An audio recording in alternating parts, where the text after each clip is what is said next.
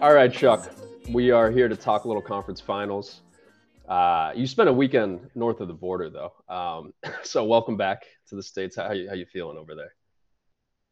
I'm, I'm back in one piece, so that's the that's all you can ask for here. Uh, voice is still working its way back. Brain function won't be here till Friday probably, but uh, I'm going through the motions. I'm surviving, and uh, but it was all worth it. Had a had a blast of a weekend bachelor party, so good to be back. If, if the only thing you lost up there was the Knicks season, then I, I guess that'd be a win. Well, pride and dignity are or somewhere in Montreal as well on the streets.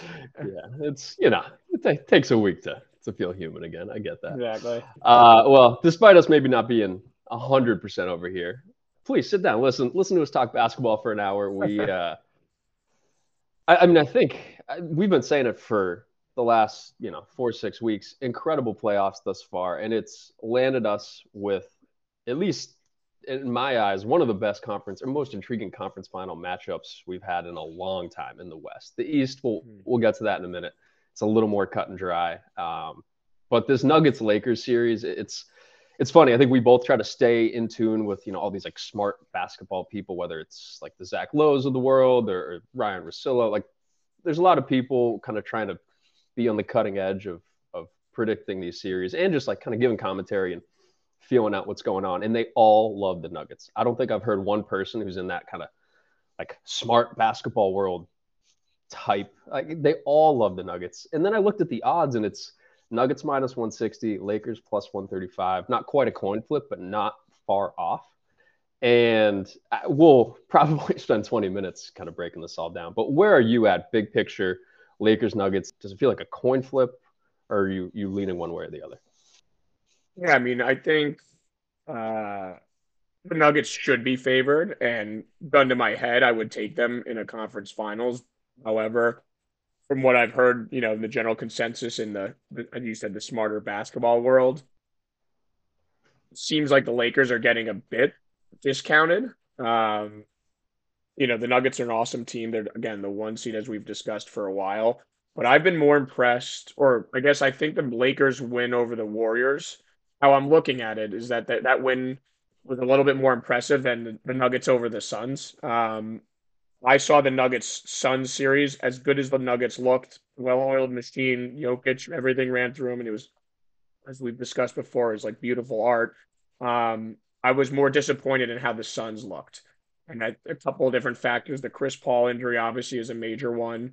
Um, Durant really, you know, outside the first a couple games early, didn't really look like himself integrated with the offense, maybe a little slow. Had some off shooting nights. Booker was the dog that we expected, um, but their depth was or lack of depth was showing. And I just thought overall, in Ayton, you know, was a total mess. I didn't think Monty Williams was overly impressive. Overall, it, the, the Suns looked like a mess, you know, of a team that was like really just uh, not prepared for a playoff series. A because they haven't played together with this new amalgamation of players, and B because of a lack of depth, and then C, this Chris Paul injury. So not taking anything away from the Nuggets, the way they played would beat basically anyone in the NBA um, in a seven game series.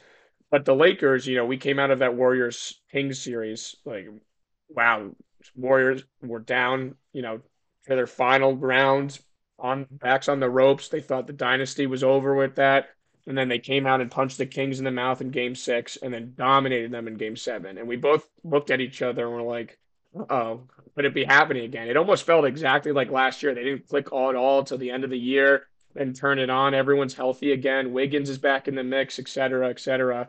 Um, and I thought it was real. Like, I thought the Warriors were going to probably win that series. I was personally rooting for the Lakers, honestly.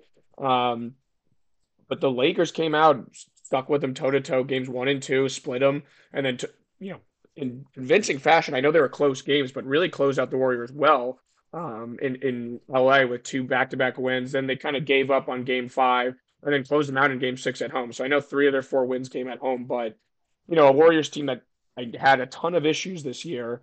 Um, you know, internal issues, maybe that you know Klay wasn't fully healthy, Draymond and Jordan Poole issue, Wiggins not healthy. Um, Issues. Had, that's that's a that's a nice way to put that. The punch heard around the world. Um, but, there was that know, clip. I sorry to interrupt. I Oh, think yeah, yeah, from yeah. this this past series, game four, I want to say, uh, where Jordan Poole actually makes a nice play. Draymond's like trying to dap him up on the bench. They're like coming back for a timeout, and Jordan Poole's like, "Get the fuck out of my face! I don't, I don't want to be your friend." And then you, I, I think Steph went over to Jordan Poole and was kind of like, "Hey man, I, I, have no idea what he said, but it almost seemed like, hey, can we just try to make this cordial?" And that's something we'll get into a little bit later, talking Warriors Yeah. post mortem. But uh, yeah, it definitely wasn't all uh, all hunky dory over there. It wasn't, and it was clear to that, and so I, I understand all that. But I guess what I'm getting at with that is it was a series where the Lakers were not favored. Everyone thought, "Hey, this is the worst." Throw out their road record from the regular season. Throw out the internal strife. You know, they're coming. You know, to the conference finals. They're going to try and usurp Jokic and the Nuggets. And, and the Lakers really took it to them um, in a lot of different ways with different guys stepping up. You know, LeBron again is the steady steady presence. AD looks like the superstar that we've kind of expected him to consistently be. Um, and the Lakers have been there, done that before. You know, I know it was a bubble season and whatnot, but they seem to have a pretty well-rounded team. They are a much different team since the trade deadline. So I think they're not to be slept on. Again, I think really with these current states of the team, the Lakers are a harder matchup or a harder team than the Suns honestly are. Because even when the Suns tied at 2 2, we discussed it. We're like, I- they're not going to beat them in Denver, and they have to win at least one there. This is more likely to end in six than it is to them to even push it to seven. So it was kind of that where I see the Lakers, LeBron maybe controlling the series a little bit more, playing a bit of more of a dogfight. Um, and I think there's a way where the, the Lakers could win that series, whether they will or not. I don't know, but I, I think they're getting a little bit discounted because people keep saying, well, if they're healthy, if they're healthy. Well, they are healthy right now, and we're gonna we have to discuss it as if they're Mhm. gonna stay healthy. Um, and, and honestly, you know, they've gone through two rounds like this in dogfights. I just I- don't know if it's like a discounting, like people deep down don't want to see LeBron and the Lakers in that next round for the Lakers franchise, for LeBron the player. And like they love everyone loves the Jokic and the Nuggets, and I do too. And I'm, you know, I'd like to see the Nuggets in the finals, but I think it's a lot closer than than what people are kind of giving credit for right now. That's my roundabout way of getting at it, but I wanted to kind of touch on how disappointed I was with the Suns and you know how impressed I was with the Lakers taking care of business against Golden State. Yeah, it's it's funny you kind of immediately we're, we're trying to evaluate Suns, Warriors, like how, how are we reading the results of the last round? Because I mean, it's funny how fast these things change, right? Like mm-hmm. three, I I guess more than three weeks ago, but prior to the playoffs starting, I think everybody, even if you knew that Chris Paul was going to get injured, would have said the Suns are a better team than the Warriors. Warriors can't win a road game, and sure, maybe they'll figure it out in the playoffs. But the Suns were kind of regarded as at least talent wise, you know, sure they're not deep, but they, they can go toe to toe with anyone, and they did it here and there, mostly at home uh, against Denver, and and you could kind of tell by the end of that series, yeah, they, they just did not have the horses to to outlast a team executing that well on offense. But I, the thing with, or at least when I try to like think about this matchup specifically, uh, to me, if if you said, "Hey, KD," or what am I saying? If you if you told me that AD and LeBron were healthy for all seven games, and sure, say you you also guarantee Jokic's health, I think the odds would be closer to a coin flip. Again, right now, Nuggets minus 160. Lakers plus 135. I still think there's a lot of injury fear baked into that number. And that's kind of why the number shocked me. I really thought it'd be higher with how many, you know, sure, there's a lot of public betting that goes on, but if the public does something super dumb, there's going to be these sharps that come in and, and sort of reset the line. So I, I actually think the more I, I, I the one thing I, I can't get over is how vital the war the Lakers bench was to them winning against Golden State. Like they needed big games, they needed big performances, and it feels repeatable from Austin Reaves, but it doesn't feel repeatable from Rui, from D'Angelo Russell. I know everyone's been saying it, but you know, it's the classic play seven games, you'll get three good ones, maybe four if you're lucky. Uh, and you almost need to have a tight leash with him when it's not a D'Angelo game. Um, who am I? Oh, Lonnie Walker, of course. Like I don't think he's he's putting up 15 in the fourth quarter again. And even if they do all that at home, needing to win in Denver against a team that's playing better offense than anybody in the league, and just the the supporting cast from two through four. I mean, sure, you'll obviously take AD or LeBron, whoever you're counting as their number two, ahead of Jamal Murray. Uh, but if as long as Michael Porter and Aaron Gordon don't just like you know crawl into a little ball in this series, if, if they play with the same confidence that they've had these last you know four six months, I really feel like they're almost unbeatable. Uh, the Celtics should be a great matchup, and, and Al probably matches up well with with Jokic. Definitely didn't just jinx anything. Um, but I, to me, I like just see so many ways for the Nuggets to win this series, and so many things that need to go right for the Lakers that I'm actually shocked that the Nuggets aren't bigger favorites. And maybe again, maybe that's a public thing. Um, but let me let me put it back to you with this caveat: if, if you knew AD and LeBron were healthy all seven games, but Jokic is too, would you then take the Lakers straight up? Do you think it's that kind of close to a coin flip, or, or are there some things that you you see the Lakers needing to do that you know are are possible but certainly not easy? Like what what kind of is that that hurdle they, they need to to get over to actually win this series? Yeah, well, a couple of things before answering that question. The I think the odds are at are the odds because everyone any one time LeBron's in a series, the public a lot of money just goes towards LeBron. Uh, Lakers casual basketball fans like LeBron just beat the Warriors. LeBron's won two series. What have the Nuggets ever won? You know, let's go. Why don't we throw LeBron's an underdog? Why don't we throw money on him? Like I think that's the mindset for at least you know maybe not the sharp money, but the mass public money. Yeah, um, which is why it's probably yeah. Um, and then two about the injury thing, I totally agree that there's injury concern maybe baked into that, but and age is obviously a factor. But you know, on what planet are Jamal Murray and Michael Porter Jr. a clean bill of health? You know what I mean? Like I know yeah. LeBron's 38, coming off plantar fasciitis. It's ridiculous, and AD is like is like historically so injured. Michael Porter Jr. had that crazy back thing coming out of college. He fell in the draft because of it. He's been in and out of you know over the years. Jamal Murray's been out basically since you know never hasn't been fully healthy until now since um, their bubble run to the conference finals. So it's like I know those guys are younger and all, but they've got their own health concerns. Like all it takes is one rolled ankle or something. So again, I don't want to factor injury into it, but everyone talks about the Lakers injuries and stuff. This Nuggets team hasn't been healthy since they lost in the conference finals to the same Lakers team you know, two and a half years ago. So mm-hmm. um, same same conference final matchups as that bubble year, which is crazy to think about. So not as fluky as people may have thought, huh? Yeah, Spo um, and Jimmy. It's a hell of a duo. That's right. Uh, he, yeah. Um, but so again, I just want to touch on that. And then in terms of you know what they'd have to do to to win, I I agree. They're going to need guys to step up. Um, I think they're going to have to slow the game down. Uh, you know, to the kind of similar to what LeBron did. Maybe not to the same extreme effect, but when the Cavs beat the Warriors in that three-one comeback in sixteen or whatever it was, LeBron like you know the Warriors were high flying, you know, three-point shooting, fast paced LeBron slowed it down to a crawl. There were a lot of like 88, 85, 85, 95, 95 games, and the ones that the Cavs won. And it was like control the pace, you know, run down the shot clock, play hard defense. I think they're going to do that a little bit with the Nuggets. Slow, like obviously the Nuggets like to run and gun, and then put everything through Jokic. You know, make Jokic work on defense with pick and mm-hmm. rolls. Which, and I think it's like again, not it won't will happen or won't, but LeBron's really good at orchestrating his team to do that. Darvin Ham has shown really good job in that Warrior series of you know getting mismatches on Steph, you know making him work, making play move around the court when he doesn't look as comfortable these days. You know, forcing Draymond, Draymond to shoot a little bit more, have the ball in his hands. They were doing these things that the Warriors, who were flawed, also not comfortable with what you know how to adjust. You know, Jordan Poole was taking maybe too many shots and had to come out of the game. Wiggins didn't look fully right. So I thought that they played into Lakers had that Warriors play into their hands, and I think there's a world where they can do that here with again slower pace and, and a little bit more physical, kind of like get Jokic a little uncomfortable here.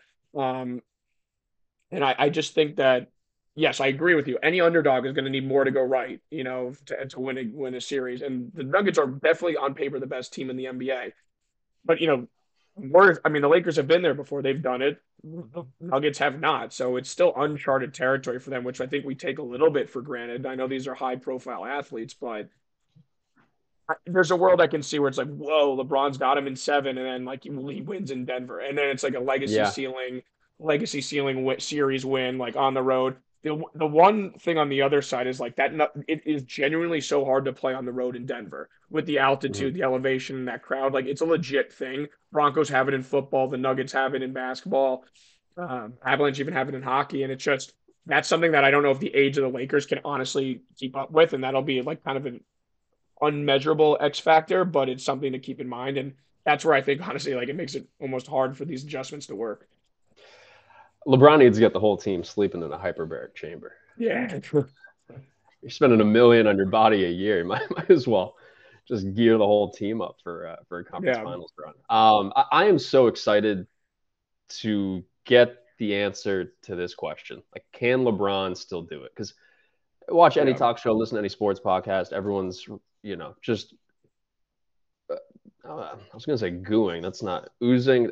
I don't know what word I'm trying to use here. It's it's it's a fawning. It's a Tuesday, fawning Tuesday, yeah, fawning over his ability to control his intensity, really yeah. treat like the whole seven game series, or like look at a seven game series, look at a seven game series, kind of with like a, a game theory approach yeah. where you're just expending energy when you need to. And that game six performance where he comes out in the first half and is really for the first time in this playoffs urging his team and, and doing it by example to stomp on their throats and go balls to the wall all first half. He's, he's been just kind of like limping his way into games intentionally, and he seized the moment, did not want to go back to, to or, Oracle. I'm still calling it Oracle. Uh, didn't want to go play a game seven, and I, I think you alluded to it a second ago. Like LeBron's path to winning the series is just getting it to seven, and then allowing all of that basketball savvy to you know all you got to do is win a game and maybe there's something he's him or, or Darvin are, are kind of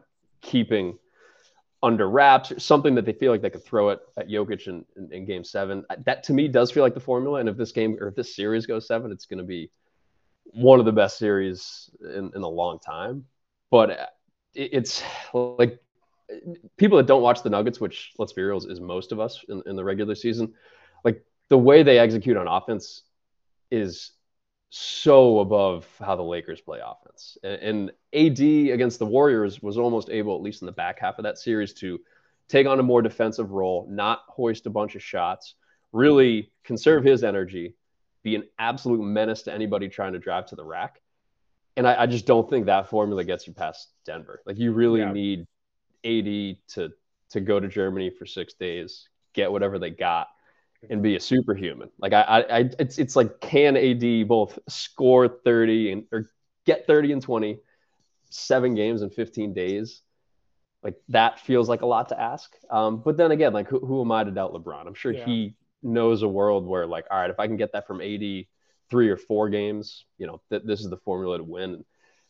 I'm doubting LeBron, which I shouldn't do. Um, but but it's I think how that bit plays out, like where where they actually yeah. think they can steal these games is the most important thing. And game one could could be the series in a lot of ways if if the Lakers can somehow pull that off. Yeah, I LeBron's not the same player maybe he was a couple of years ago. I, I, think he honestly the injury is a huge factor for it. We were talking about how he's so much noticeably slower. I don't think he's honestly lost a step when he's fully healthy, but he came back from this foot injury so much earlier than everyone expected that he's superhuman in that regard that he's even going out there and playing at a high level, but it is noticeable. So can he physically one on one or with the ball in his hands take over a game like he used to in some of these conference finals or finals? Probably not, but I think this Lakers team has evolved enough where he might not have to. Um, we'll we'll see, but I will point out that LeBron in conference finals, I think, is ten and one in his career. He's only lost one conference finals, and it was way back against the Magic when Dwight upset them. Dwight and three point team, Nelt Jameer and Rashard Lewis and all those guys. Michael um. Yeah. And people like held it over LeBron for like eight years after that, even though like that Magic team is pretty sweet. Um, yeah, and that's his only conference finals loss. Um, say what you want about him in the NBA finals when he plays other than the Dirk series, he never played an inferior opponent um, in the finals. Well, I guess the Spurs were pretty even. And or no, sorry, he's never lost to a more inferior team in the finals. Um, but um, like I, where I was going with that is that I just like the guy like finds a way to win, um, and it's, it's adjustments that we may not even know. And, and I think I could see it as a series where the Nuggets are up, you know, up three two in the series. The Lakers won two close ones. The Nuggets blew them out in two of the three, and then the Lakers make a commanding Game Six win, and all of a sudden it's Game Seven, and LeBron just has to steal it. You know, and like that's what I could see happening because like the Lakers are like, all right, we lost, we're gonna lose this game by twenty five, but we're we're we're rested. You know, that's more important to them, and like they know that. I don't know. It'll be interesting to see, but again, if you're looking for my prediction, I'll take Nuggets in seven, but I think it's to be a good series. Yeah, and I'll just just to offer a little uh, disagreement, I'll take Nuggets in six and, and say I don't think it's to ever feel that close. Uh, okay. Again, that feels dumb, but it's sort of like where my where my gut is, and you know, if, if LeBron can make it, like I think any Lakers fan would take. All right, it's Game Seven. Just throw the ball up. We'll we'll, we'll take our chances there. Like that's a win for the Lakers. Um, I do have to say, being uh, your your personal LeBron fact checker, he did lose to the, the Mavericks in 2011. Oh, finals. Yeah, I said outside of the Dirk year, he's never he hasn't lost the oh, finals. Oh, that, that was, was noticed. know that was noticeably. Um, they, they lost to Dirk, and the the Mavs team was noticeably worse than that Heat team, and they lost that. The Spurs and the Heat when they lost like to the Spurs, I it's honestly kind of a toss up matchup. Yeah, those those um, series were so fun. Oh. Yeah, but those were finals. He lost a ton of yeah. finals matchups, but um, but most of them were the Warriors, one to the Spurs, one to the Mavs. The Mavs one's obviously you know pretty irredeemable, but conference finals, his only loss was that Magic 09, whatever that was. So yeah, it's personally ripped my heart out a couple times. Yeah, Ab- that too. Son Jayson Tatum, or sorry, son Jason Terry. Yeah. Uh, oh boy. Yeah. What? That, that Good memories awesome. and bad memories. Yeah, that, that, that was that was one of those like I don't want to be here anymore. Like, yeah, turn the TV off. I was a man amongst boys, uh, but um, yeah, I mean, I don't know. It's hard to compare because those are eight years ago, whatever it may have been, ten years ago. But um, and the Nuggets definitely don't get enough. Respect. I'm not trying to like diss the Nuggets because what they did the yeah. Suns, they they dismantled them. They really, really did. Um, and like so efficiently. And they could there's a world again where they go in and sweep the, the Cavs or a gentleman sweep in five. You know, like that's maybe even more likely than the, the Lakers winning. Um, but I. I, maybe I, I just want to believe yeah. it's a yeah. Maybe I want it. I don't think the Lakers will win this series, but I want to believe it's going to be a close series for the reasons we listed above. But I also think there's a caveat where like there's a it's a better chance of the Warrior or the Nuggets dominating the series than um the Lakers winning it. If that makes I, sense. do think, yeah, no, definitely. And I, I think a point you made earlier, I actually don't think it was we we weren't recording yet, but just before we were chatting, and you were talking like Michael Porter and yeah, and Aaron Gordon. Like, I, I, I when I was kind of trying to prep for this, I was like, to me, they're two through four: Jamal Murray, Michael Porter, right. And Aaron Gordon are definitely a top five sort of supporting cast, if you want to call guys two through yeah. four the, the, supporting cast. Uh, arguably, like for probably the bulk of this year, statistically, they, they might show up as the number one supporting cast. But I think it's fair to call that into question when we're talking a massive, like monumental NBA series against, you know, one of the five best players of all time. Uh, yeah. Like, are they going to play at that level on the road when they need it? Um, it's well, it's still a question mark. Jamal Murray, I don't have many fears about, and it's actually funny. Yeah. You were talking about his his injury proneness for whatever reason. Like to me, when you watch Ja play, uh, well, we'll save our Ja commentary for for another day. Yeah, but it boy. just feels like that dude's going to get injured at any turn. And something about the smoothness of Jamal Murray's game, it like uh, he has been injury prone or has been injured a lot. To me, just watching him play, it feels like he, he should never get injured. It's like a very light game. It's the game Brandon Roy probably wishes he was playing since he was five yeah. because it, it feels pretty uh pretty nice on the body. But at least yeah. for a guy that gets around people all the time. I guess I'll, you know, on that note about the supporting cast, are they?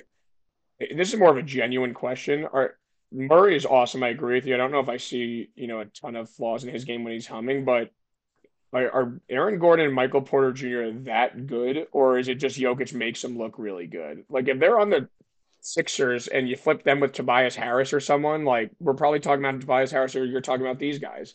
I, I think yeah. Jokic is that good, so it's a testament to him. But it's also like, all right, well, you're relying on those two guys to come up big. It's like, is it that big of a stretch to like those guys versus like a D'Angelo Russell game or a Rui Hachimura? I mean, I think those guys are better than D'Angelo and Rui. Don't get me wrong, I'm I'm with you on that. But is it that crazy for those guys to maybe have just as many good games as the other guys? I don't know. Yeah, no, it's it's a good it's a good call because I think Tobias Harris and Aaron Gordon are like reasonable comparisons. Yeah. Um, to me, Michael Porter is is the guy that is so hard to, to think about. Because yeah. like imagine him in like some some crappy team just putting up you know 22 shots a game averaging 28 almost like a zach LaVine style. Like i could see that and it would feel so empty. No one would respect him as like a top 15 guy.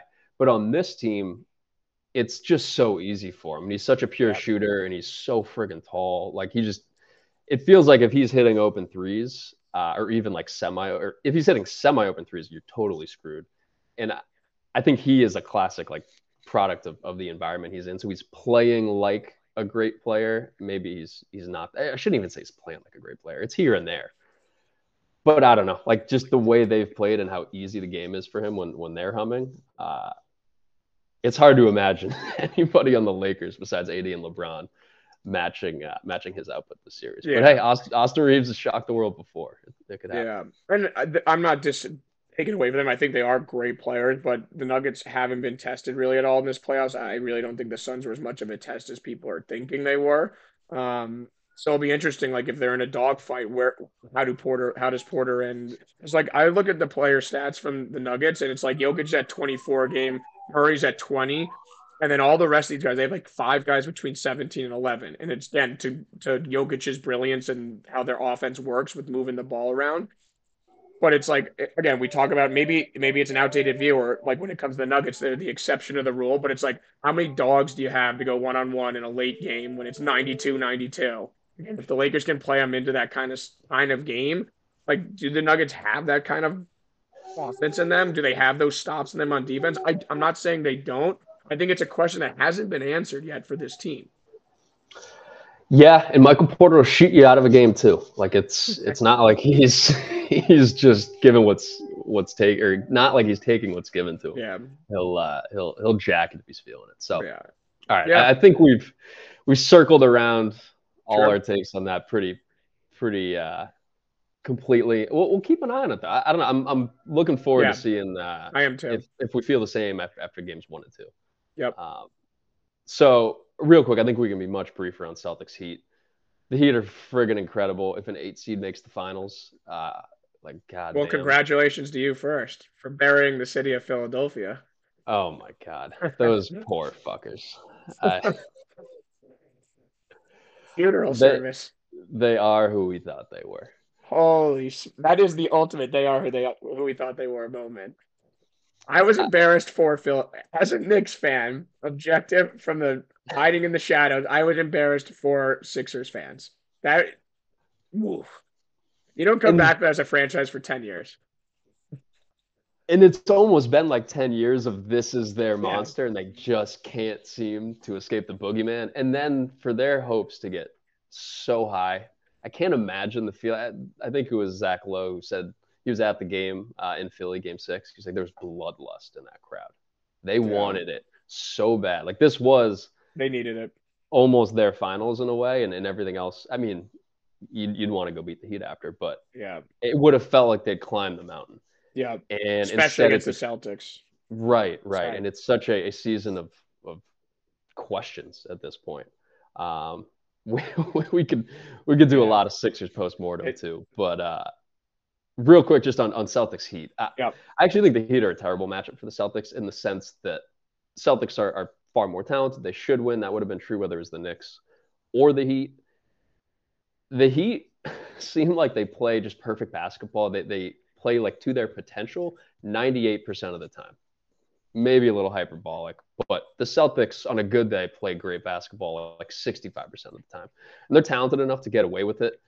But the Heat feel like the team who, if, if you play with your food a little bit as the Celtics, they're going to sneak up and steal a game from you. Whether it's what they did in, in game one against the Sixers, like this team, the Celtics team just has such a habit of either not closing out games well or just kind of having like two or three spurts in the second half or even late in the first half where they're just kind of lollygagging, let a team stay in it. And then a well executing team when you, the, the Celtics, don't really execute that well in the half court late in the fourth quarter. Um, it kind of feels like a nightmare. We got nothing to gain, everything to lose. We should handle them. And if the Celtics win convincingly in five or six, it's actually like a huge. It, it shouldn't mean anything. It's exactly what should happen. But to me, it would it would be putting a flag in the ground a little bit and saying like we are not that team that blew a game with the Hawks. We're not the team that, that messed around with the Sixers. Um, and I think it would give them a lot more confidence going into going into the finals if, if they're lucky enough to make it there. So uh, you can't not be optimistic, but it's it's not going to be super fun to watch unless they're blowouts. So you mentioned a five or six, like it could be a five or six game series. You know, maybe on paper it should, but pretty similar teams that went seven last year, and, and was a Jimmy Butler three away from uh, from the the Heat going, you know, advancing on a, on a pretty big. Well, the Heat were the one seed last year, which people forget in the East. Mm-hmm. Um, so it's like I know they had a lot of injuries this year, but it's like an eight. Everyone calls them an eight seed, but it's like all right, they kind of just waltz their way into the playoffs half-assed and then turn on the next gear that they have. But I guess what's different from last year that went seven, or is there anything different? Is it just like, oh, they're going to hang around this series? Having home court is nice. Ironically, yeah. though, that series last year, five of the seven games went to the road team. Wow. Uh, and it was, I think, four in a row at one stretch. So, what's changed? Like, weirdly enough, we don't play nearly as good enough, er, nearly as good of defense. Mm. The the defensive intensity in Game Six and Game Seven was awesome. It felt like, like the Ime team we watched last year. Uh, but uh, like matchup wise, it's probably going to be pretty damn similar. I'd love to see him play Al a little less. He played 32 minutes against the Sixers, 32 minutes a game. Same with the Heat series last year. I'd love to just ride the Rob Williams in the starting lineup group a little more, which of course is Al starting, but maybe a little more Derek White than last series. He's uh, a guy who like I think shrink down to like 12 minutes a game. Um, and I think the Heat are a better matchup. So I mean, other than Malcolm Brogdon, it's it's basically a, a run back of the last series or of, of last season. Um, I guess they don't have Herro too, which which should help, but yeah. it felt ridiculous that it went to seven last year too. Yeah. Um, so I'm just hoping it's it's almost like a hey, we know from game one we can't mess around. Like let's let's get some rest. But uh, the fact that the, the Celtics are minus five twenty five, bet five bucks. Whoa.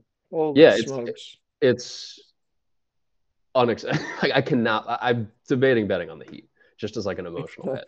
It's it's kind of crazy. Two to Not one, three to one. Yeah, I thought it would be like two fifty or so. Five twenty five is insane. That's a like that's just bad. That's a bad bet. You know, I think well, the Heat have way better chance of that of winning just because the Heat are against all odds always seem to find a way. I would objectively just throw money on the Heat because it's like there's that's a really good payout for like a decent thing or a decent chance of something happening. I can't believe that. Yeah, and the emotional letdown that is probably coming in game one or game two. like if, if the Heat can just jump in, steal one in Boston, and then like we're probably going seven. Like fuck me, but it's like yeah, uh, yeah. Um, it's weird. Um, we're in the Eastern Conference Finals. It's exciting, uh, but I'm almost like not looking forward to this series just because you know, if it goes seven, you're not like, wow, what an epic series. This game's going to be remembered forever. Right. that's kind of how it felt last series, even though, you know, we should have handled right. the Sixers. It's not going to feel like that this time. It's yeah. going to be all all bad vibes to to quote the yeah. It's not a great spot to be in, in in that regard. But a few things I want to touch on the Celtics. One, I've I've like you know listened a decent amount about them over the years, but from watching them play, especially even against the Knicks this year in those games, I was so thankful when they would just pull up for three, um, like way too many times in a row when they weren't feeling it. And I think uh, like an amateur diagnosis for them they have games where they're off from three. Everyone needs to hit threes in this, you know, this day and age. But they rely really heavily on that three, and they have guys who can really take it to the hoop. And I would always be relieved. I know we have like Mitchell Robinson, some big bodies down there, but I would be super relieved when they, they would like Tatum would pull out and pull up for three, and he's three of sixteen and still launching threes. And it's like, dude, just take it to the rack and draw an and one, you know, something like that. Or Jaylen Brown take it to the rack. Like, I could see that as maybe a, a worry where the Heat kind of like, you know what, I'm gonna kind of let him take some threes, not let him, but force him to, you know, have a bad. Sh- they're having a poor shooting and they're gonna keep settling for threes we play some easy defense in that regard and we hang in the game because they're not hitting their shots. Like I think that's how the Celtics sometimes let worse teams hang around is they're so reliant on the analytics of like outside threes, no twos, and the defense can kind of play around it and hedge their bets and like let up certain shots. And then when you're not hitting them, you're really not, you're really going to keep the other team in the game. So I, I think that's going to be a worry because that leads into my second point. Coaching matchup is going to be super lopsided. Take it from the I mean Hey, Thibs. watch, I'm not watch your mouth.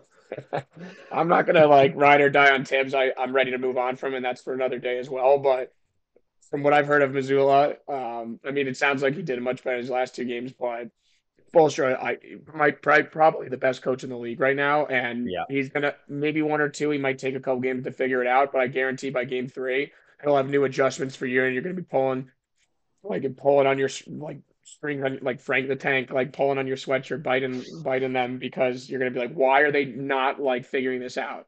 And like, how is Tatum falling into this trap or whoever it might be?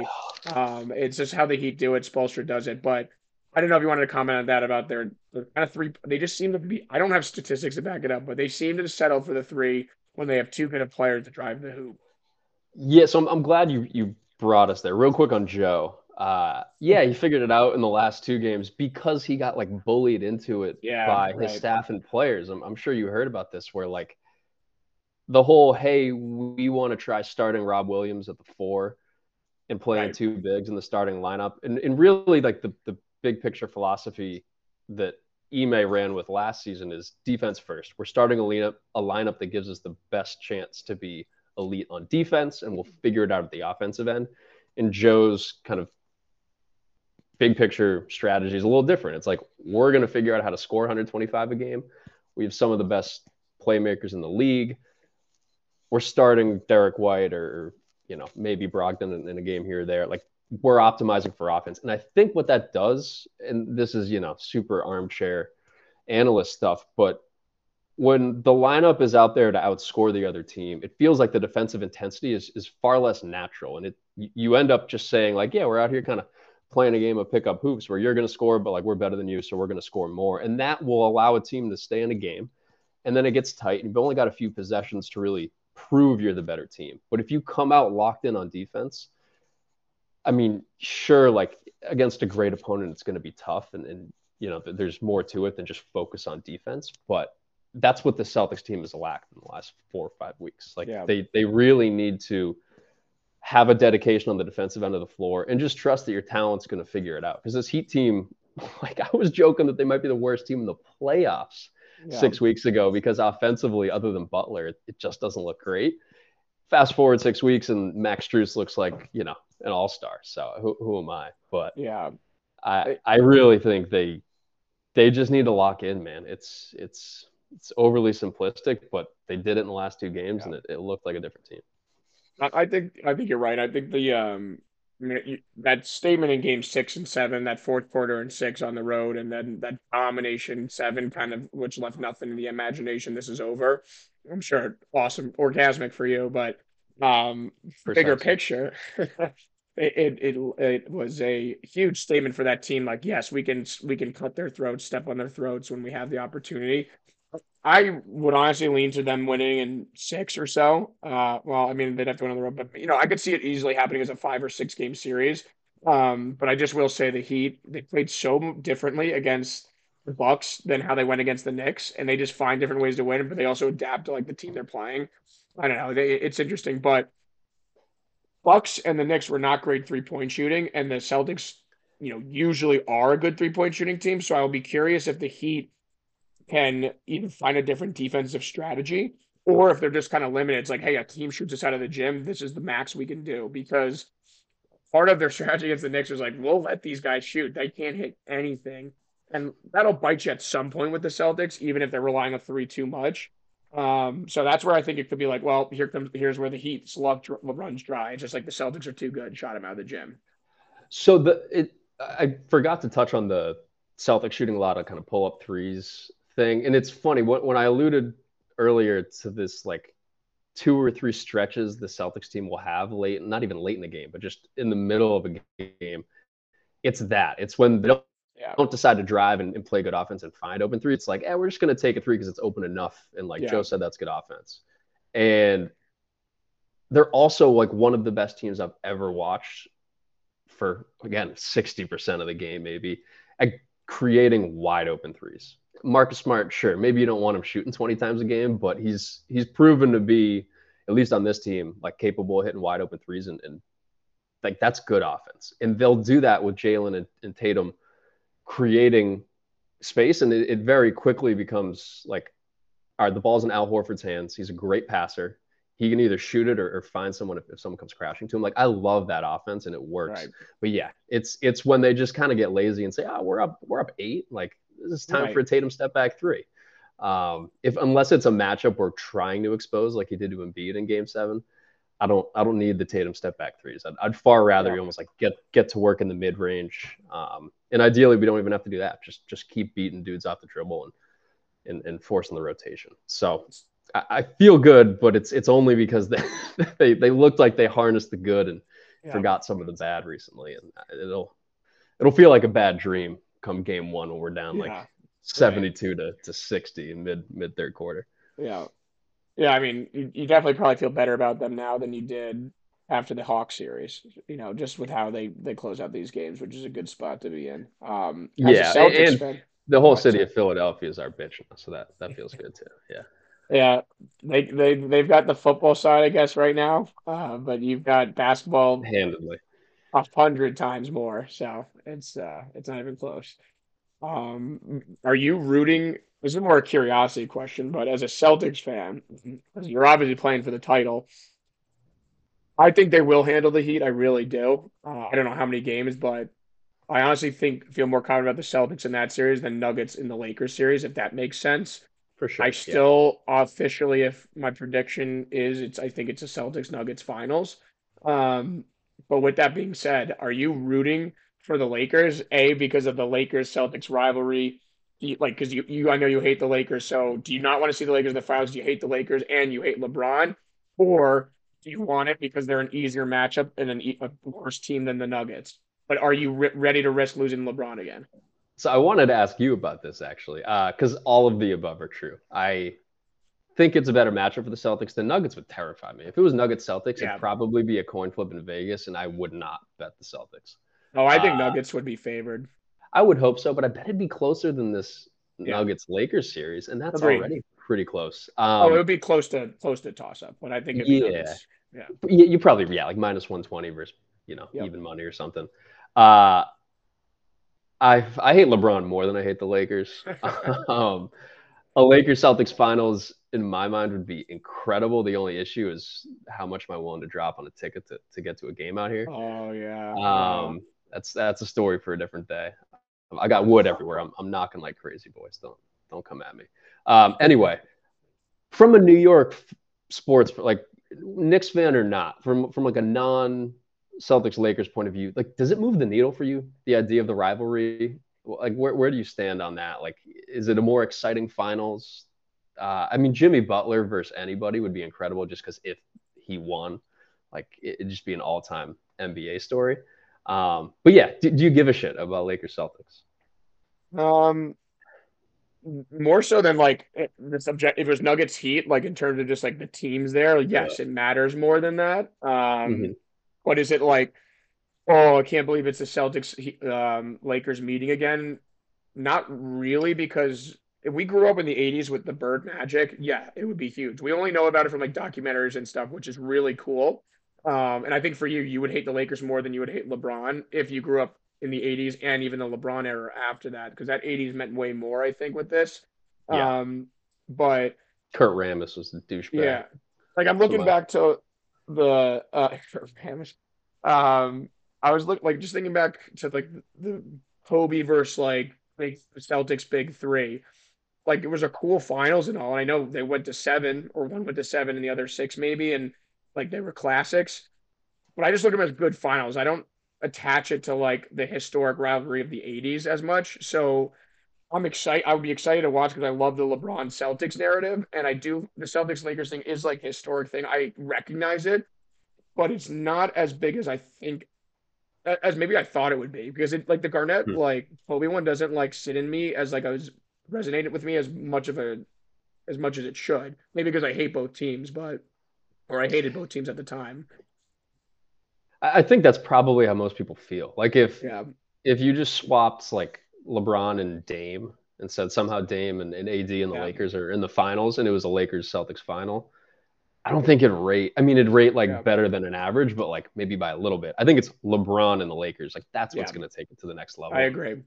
There's obviously plenty of Celtics and LeBron history, and I mean even this like this iteration of the Celtics has played them a bunch in the playoffs. Um, so You it, just- it'd be incredible theater. But Do the Celtics get to claim LeBron as their big rival?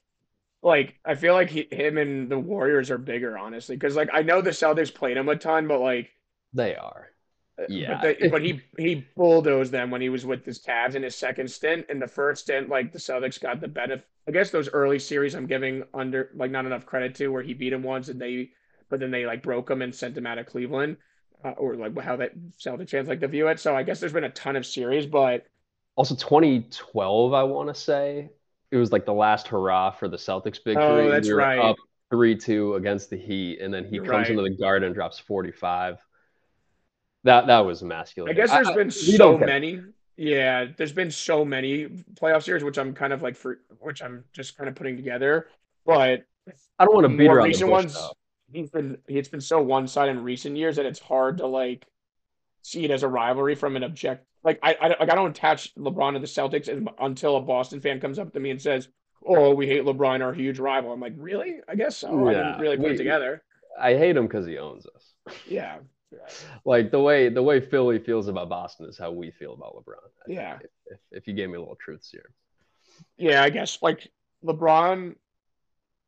I'm trying to think like Jordan. I guess it's the same way as Jordan. Jordan's rivals he mostly owned, but I'm trying to even like have a comparison. Is there like Jordan didn't really have like that one to one rival, I guess, or one no, it's almost rival. like you, and I I actually think that the best comparison there is Jordan with the Pistons, where there's this team that he has Yeah. to get through, in the Yeah. classic NBA story of like you got to earn your stripes, and then when you're ready, you're ready, and you consistently dominate.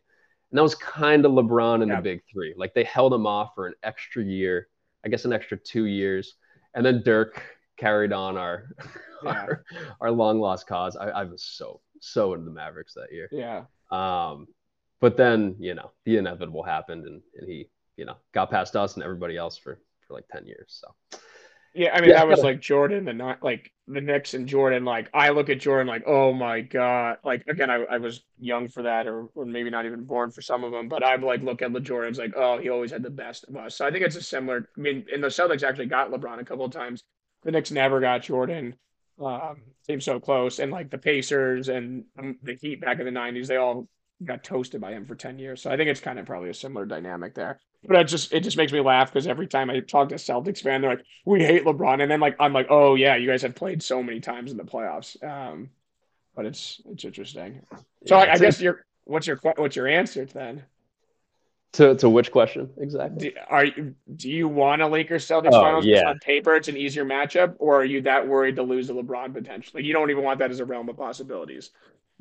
Um, no, I want it for sure. I think it's a better matchup, but like it can't, excuse me, it can't get any worse for us versus LeBron. Like it's, it's almost only Yeah. up. Well, I mean, not to say it wouldn't sting like a motherfucker if they lost, because it does feel like, yeah, right, if if Tatum and Brown can get over the hump here, you know, the, the next few years look a Right. whole lot different. Um, but no, I would I would relish the opportunity to give LeBron another Finals loss. Yeah. Yeah. I think that's the way to look. Uh, and I think that would wrap up like your rivalry, the Boston rivalry with him pretty nicely because like they, they held him off early when they had a way better team, and then he like dominated the East and the Celtics for like ten years, twelve years, broke your hearts a few times, like ended the Big Three, then like your upstart Isaiah teams or whatever, like just got you know stomped out by him, whatever. Um, but now full circle, it's like his last hurrah. He's wanted, he's trying to squeeze in one more ring, and it's like your little up, you know, your upstart twenty something year olds that have been doing this for a while finally get over the hump, and they need to beat LeBron to do it. There's a flip side of the world where LeBron beats him in the finals, rips your heart out again, and Jaylen Brown's like, "I'm out of here. I'm sick of this franchise. He's gone," and then they have to build around Tatum, and it's never the same, and then they never get over the hump. And Tatum's a great what if story. I, and this I was their just closest shot. I, I just went toddler putting his hands over his ears and screaming la la la la la for 20. I don't what'd you say? Yeah. Um, but I some of that I I do agree that like if it was Nuggets Nuggets Celtics, it would not be as must watch for me as it would as Lakers Celtics would be. And I think that's LeBron is a huge factor, but if it was the Lakers without LeBron, it would still be bigger than Nuggets Celtics, if that makes sense. Because there is an aura. Don't get me wrong. It's just not as it's not as big as it should be in me. I think if that makes sense. Yeah, when the more players are like you know just bouncing around, it, it definitely doesn't yeah. feel like like the way team loyalty. That's the other thing. Yeah, I, I think yeah, it's an easy story to tell in the '90s, and it just doesn't quite hit the same for. I mean, we're you know older than the I'm a fan of players, not teams generation. Yeah. Um, but even for us, I, I, think it, you know, it's hard not to feel differently when you got KD. Yeah. Jumping around everywhere. Um, it, but this, but I, go, go. Uh, I was just gonna say the, the aren't they tied in banners right now? 17, baby. So I think that would be real. Like I would be really interested in that aspect of it. I think like, and the more I'm thinking about it, the more juiced I would get for a, a like Lakers Celtics finals. I just need to let it sink in a little bit. Um, so I think them tying at 17 right now, and then like who's gonna be the first to 18, and they're against each other, and then LeBron factored in, like it's actually pretty epic when you break it down. The one thing I think that's missing is a little bit of the East-West rivalry, where that was like mm-hmm. huge in the 80s, and you know we're more globalized, like everyone's moving all over the place, traveling easily, or more connected online. Like it, that doesn't hit as much as it used to. It probably never will. And then the team and the player loyalty thing's the other part. Yeah, it's it's definitely a little different, and it's uh, to to segue us into. Uh, I mean, I don't know if we want to cut this or do a little live reaction, but LeBron better get one this year because next year there's a new best player in the league by the name of Victor Wembanyama, and no one's going to win a title ever again. It's yeah, that's what I don't know if we're ready. Anyway. yeah. Do the Knicks have a shot? Do they have any? No, any they could have if those bastards uh, in Dallas didn't tank to close out the oh, year. Oh, that's right. So they, uh, yeah, just to give the quick the, the listeners a quick rundown on that. Um, it was just like kind of a punch in the gut because we made some good moves to like load up on picks, and so one of the picks that again they're protected, so this was going to be one of the first that comes through, and it was top ten protected. So all we needed um, was for the Mavericks to like we assumed we'd get it this year because we all Mavericks just went to the conference finals. Doncic is there. We assumed that it would be, you know, easy like that they would not finish bottom ten. That means they have to miss the playoffs altogether. So we all year were like, oh, it's a lock. And then it was getting towards the end of the year. It's like, whoa, the Mavs are going to be in the play-in game. So not only is it a lock that we'll get like a mid, like a 15 to 20 pick or 20 to 25 pick, we'll now get potentially 11 through 14 pick, which is lottery. So because like the Mavs are now in that sweet spot of make them make the play-in game, but they're so crappy that they lose in the play-in game, and then they're in the 11 through 14 range. Um, and it was like, whoa, this could line up so well for them. And they had a chance to make that play-in game, and they benched Doncic, and they completely tanked the last couple games with the the phantom injury, and just so they could get into the fl- the hard 10. They finished literally 10th, 10th worst record, and the Knicks now don't even have like that 2% chance to get Victor or even just move up in the draft, which would be nice. So I'm pretty bummed, like pretty pissed about it. Yeah, that's tough. Did you have a picture of Mark Cuban's face on your dartboard? Yeah, right now. Well, taking a lot of. Them. I've got a lot of pictures on my dartboard right now. New York sports, we've got. well, yeah, well, depends the day, but any yeah, I was, I was gonna say, like, how, how long do we have? Yeah, but yeah, Cuban I mean, it was just honestly a smart move by them, but real scummy yeah. and like uh, I, I, was in the mindset of like it's ruining the the not the parity, but it's like ruining the competition of the league. It's like it's not against the rules, but it's against the spirit of the game and the league. I get teams kind of do it, but it was so blatant on the last day of the season that they just benched their guys like purposely not to win. But it was also like you had a chance at the play-in game. I get you weren't going maybe that far, but the West was wide open this year. You have a guy named Luka Doncic and Kyrie who could maybe show up. Like, there's a chance they win, they get to the play-in game, and then all of a sudden they play the Grizzlies. They get to the seventh seed and they play the Grizzlies, and it's like, whoa. All of a sudden, like we're at, we, we got through the Grizzlies, and then we're into the second round, and then like you're on a run again, and then their season looks so much different. Like, I, when you have a Luka, you only have so many years with the guy. I think you got to take your swing to at least get the play-in game. And I know to make the mess, trade, yeah, like to just punt on the season after the Kyrie trade. It was just such a quick reversal of like, nope, this team can't do it.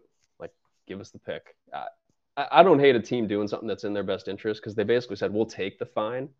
It's worth it. And like, that's how you get rules and procedures changed, whatever. Yeah. Uh, maybe there's a little, little Belichick in me, but uh, like, it, it to me is just such a referendum on, on Kyrie. It's like, no, there's right. there's no way this yeah. staff thinks it's going to work uh, yeah. at a playoff level. So that's another disaster. absolute disaster. Yeah, it was kind of fun to watch, but not not a winning team. I mean, he's um, on you... the he's on the list of dream candidates to go to the next Luka. Who's uh, oh Jesus, dreaming big. Him or Embiid, if you could take one. Luka, Luka, heartbeat, heartbeat, heartbeat.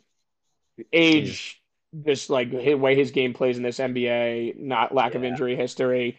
Played with Brunson, they know each other well, which I think is an underrated factor. Um, yeah, Luka, like no doubt about it, he'd be sensation. And Embiid's got, I mean, I would love him too, but uh, compared to Luka, way more question marks. Who who else is on that dream list? It's looking less likely now that I think that their rebuild is coming together nicely, and they and they snuck into the play-in game. But SGA was like top of the dream list because there was a world where it was like starting to go off the rails a little bit earlier this year. They rallied to close and get into the play in. And like now their young guys are coming along and they that they have like basically was Jalen uh um the guy they drafted like 12th overall who the Knicks could have had obviously the guy from Santa Clara Clara or whatever um who was like in the rookie of the year running um Jalen right but no yeah maybe it was um he, he was awesome this year Brunson and SGA would be such a fun backcourt. Yeah, but SGA is exactly what they need. Like can play point, but is like rangy enough to be a like a, a two or a wing to shoot, play awesome defense. Like he's exactly what they're sorely missing. Like not like two like having two of Randle and RJ just doesn't work, or even one doesn't work. But um like SGA is like what we've sorely missed for years. Like that rangy guy who can play outside and play really good defense. Um, so I love him. I, he would be my favorite in terms of fit, but I'm thinking it's looking less likely now that the Thunder have like this. I was hoping the Thunder rebuild would take like another year or two, and he's like, you know what? I'm sick of waiting around. Get me out of here. And it's like it's not coming together. So I don't see that happening anymore. But yeah, yeah, it, it feels unlikely, but I I just do love how it's so consistent every offseason. Like let's let's let the Knicks fans dream because I think every basketball fan wants it. Like we want two stars in New York. We want like a perennial top three seed. Yeah.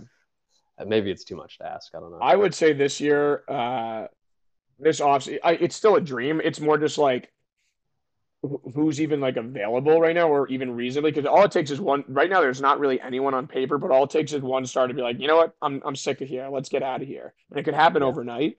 Um, mm-hmm. Or next, but like middle of next season.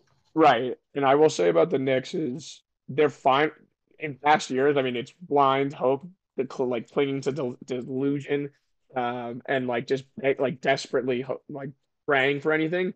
But now they've got like at least a stable, more stable foundation with their front office. Brunson is legit. I think guys want to play with him. He's like completely changed the culture of the team and the franchise. Um, and they're doing the things the right way. They have some good, real, they're the youngest team in the playoffs this year. So they have some really good young players, you know, under team control for a while. And they have a ton of picks.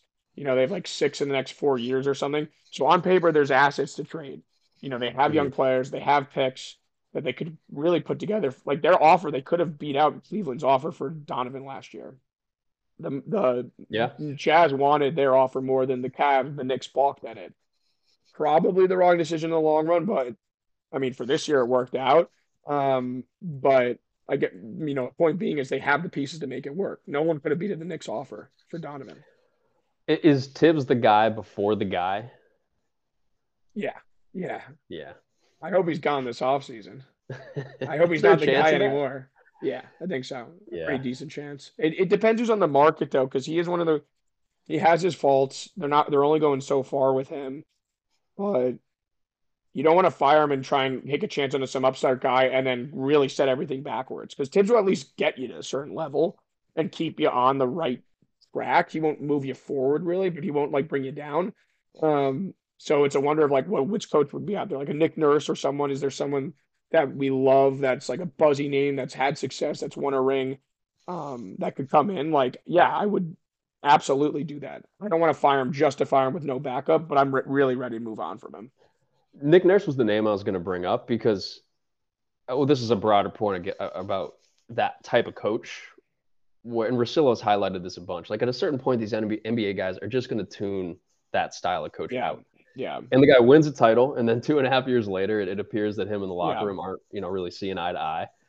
And I do think it's really important you hire that type of coach at the right time. Like you Yeah. almost want most of the roster built. Maybe you're you're still throwing darts at at draft picks, but you kind of want the guy to come in and, and bring his style, his energy, and ideally try to win in that first three years. Uh, Yeah. in those first three years. So I don't know if the Knicks are quite there roster Ex- construction wise for that. Exactly. Yeah. Is it a year Um, early? Um, but hell, maybe but- Nick Nurse goes and works on TV this year. Yeah. It's probably a year early for maybe a guy like that in, in you know, laying out the scenario you did, but um I, I mean I would like there like there like if there's a trendy assistant out there, like I'd be down to take a chance on him. I'm just saying it's risky where it's like all of a sudden, uh-oh, this guy is in over his head. We have a young and inexperienced team it's showing, and we just won 35 games. All right, Al, we've got uh Lakers Nuggets rapidly approaching here, so I want to let you go. It was it was great to catch up here after my long weekend. Um, I'm excited for this game tonight. We could be dead wrong about what we just discussed, but uh, it, it should be a doozy these next couple games. Um, good luck to your Celtics. I think Victor Wembanyama just went to the Spurs, so a lot of big things happening in the NBA. We've got a lot more coming up. Discuss Knicks, you know, post-mortem off-season plans, what the Warriors are going to do, Suns, Sixers. There's a lot to kind of go through the wreckage there, um, and we'll discuss that over the next couple of weeks, along with some NFL draft coverage. But for now, we got NBA conference finals, big time stuff. Anything you want to say before we part ways? No, no, I think that's it. I'm, I'm thrilled to have another 10 years of pop in our lives. Fingers crossed. Uh, yep, we're so lucky. The, the Spurs machine rolls on. That, that'll be fun. Exactly. Um, Yeah, well, let's let's watch some basketball and uh, yeah, look, looking forward to uh, to chatting game two uh, later this week. Sounds good. That's it was Chuck and Al coming at you again, and uh, we'll be back later this week.